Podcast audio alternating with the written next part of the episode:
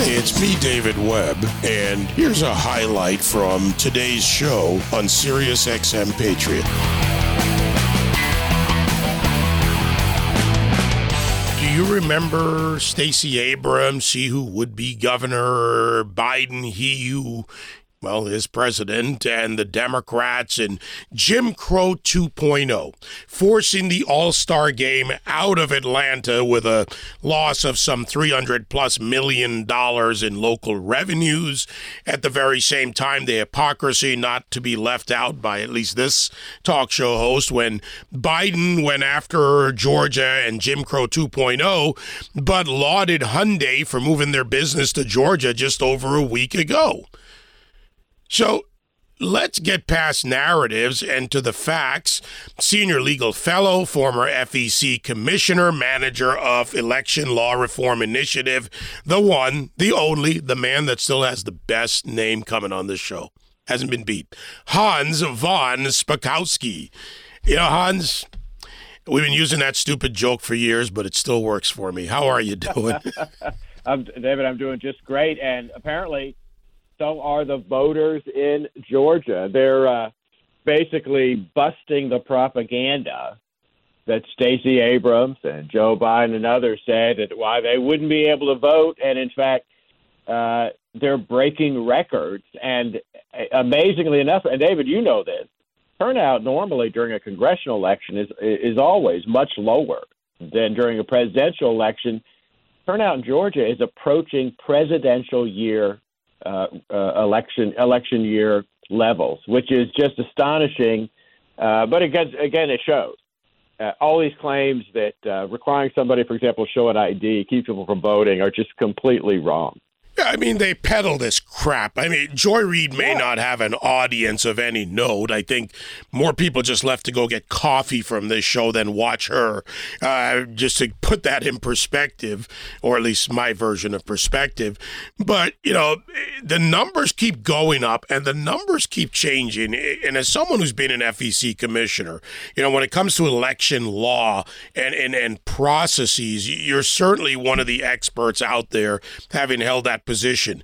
Uh, voters and voter registration going up in states, and, and is there a correlation to voter ID? to some degree, Hans, probably there is. But I think it's also more to people realizing that they don't have to buy the narrative that if I can drive around with a license, if I get an ID to go to the store, whatever, you know, for whatever daily activity, I, as the American, I'm not too stupid to vote. No, that's that is exactly right. And and by the way, we should also mention because I don't think this got the publicity it should have.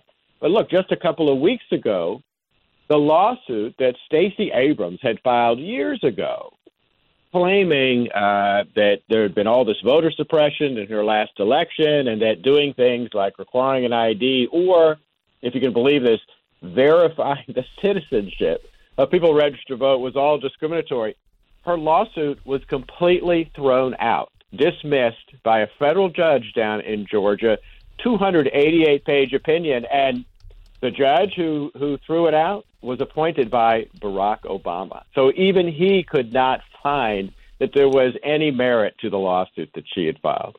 Yeah, maybe they could have asked Barack Obama about that. Some responsible reporter could have done that while he was down there in the state. Uh, speaking yeah. of the, I call it the grift right? The the grift, and, and, an excellent point made in a pre-show meeting that Stacey Abrams doesn't want to be governor because then she doesn't make as much money. Her nonprofit. Right? Her own nonprofit that she founded somehow managed to pay, and it may not be illegal, but it shows you the grift. They paid $9.4 million of that $25 million total spent on that very lawsuit to her friend's law firm. Again, may not be illegal. I don't want to cast that. I'm an honest, honest broker on the facts, but $9.4 million raised in a matter of a couple years or a few years to fight a losing lawsuit of a $25 million lawsuit. She went from being worth three hundred and five or nine thousand dollars according to her own tax filings, and now she's worth about four million dollars, three and a half million in the last tax filing and rising. So the grift is on here. Yeah, unfortunately, it would seem like um, she and, and others peddling these these nutty ideas are making a fortune um, by trying to scare voters into thinking that um, they're they're going to be kept from voting, and it's just not true. Um, and and it's look, it's not just Georgia. You can see similar phenomena in other states, and it's the states with good election laws states that have things like a requirement that you show an ID, places like Florida, Texas, Georgia, as opposed to places like New York, California, um, that don't have any requirement like that, that, that you you see record registration, you see record turnout of voters, and I, I look, you mentioned this, but I think it in, I think part of it is increases the public's confidence in the honesty of the election, and that's an incentive for people to go vote. Yeah, I mean, it seems to work for every other thing they want to take ID for go into a bar, ordering a drink, buying a gun, uh, driving a car. All these things seem to be around that. Uh, by the way, uh, Hans, I'm going to correct myself. I was wrong when Abrams first filed uh, her disclosure, she was worth $109,000. This was a little over four years, four and a half years ago.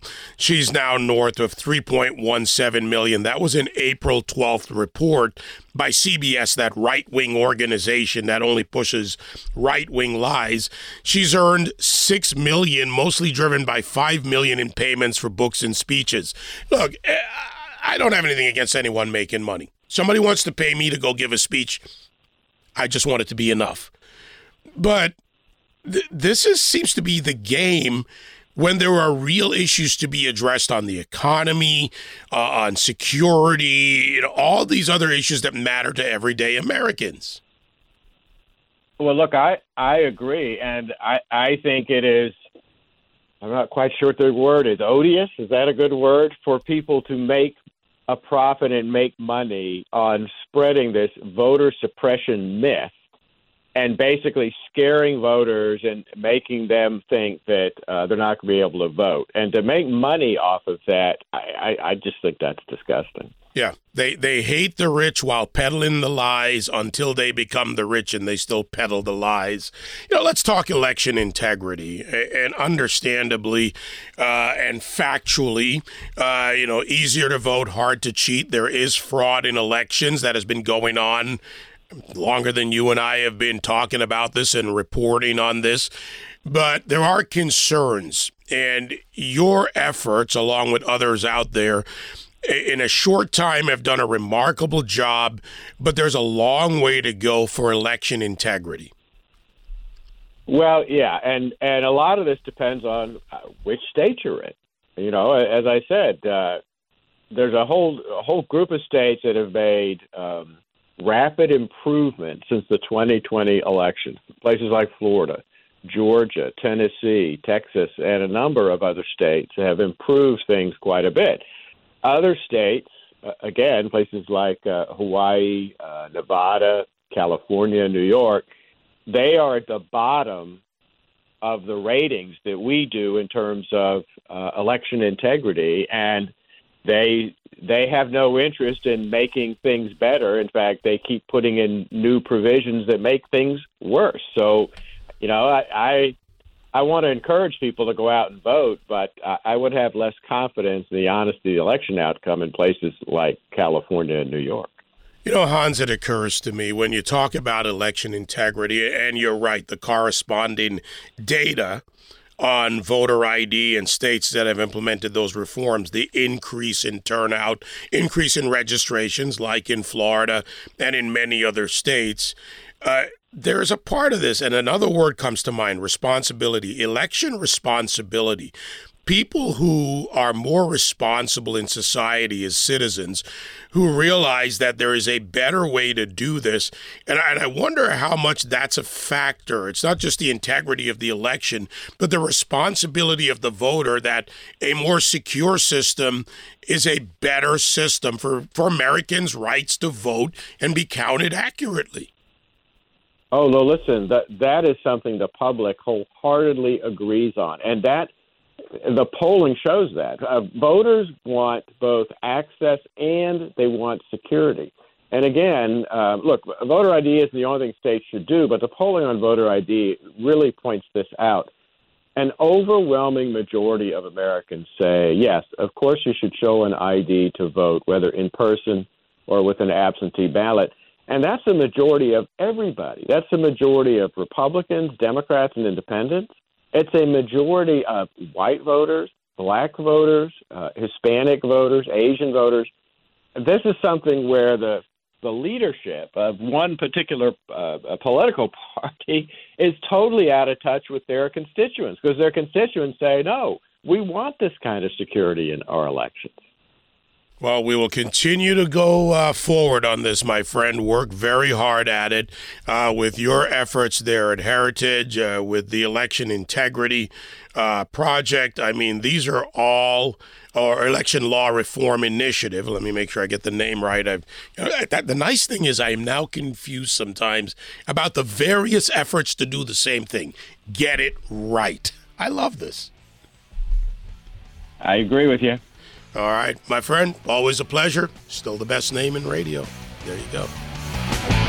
You can join me live on the David Webb Show Monday to Friday, 9 to noon East on SiriusXM Patriot 125.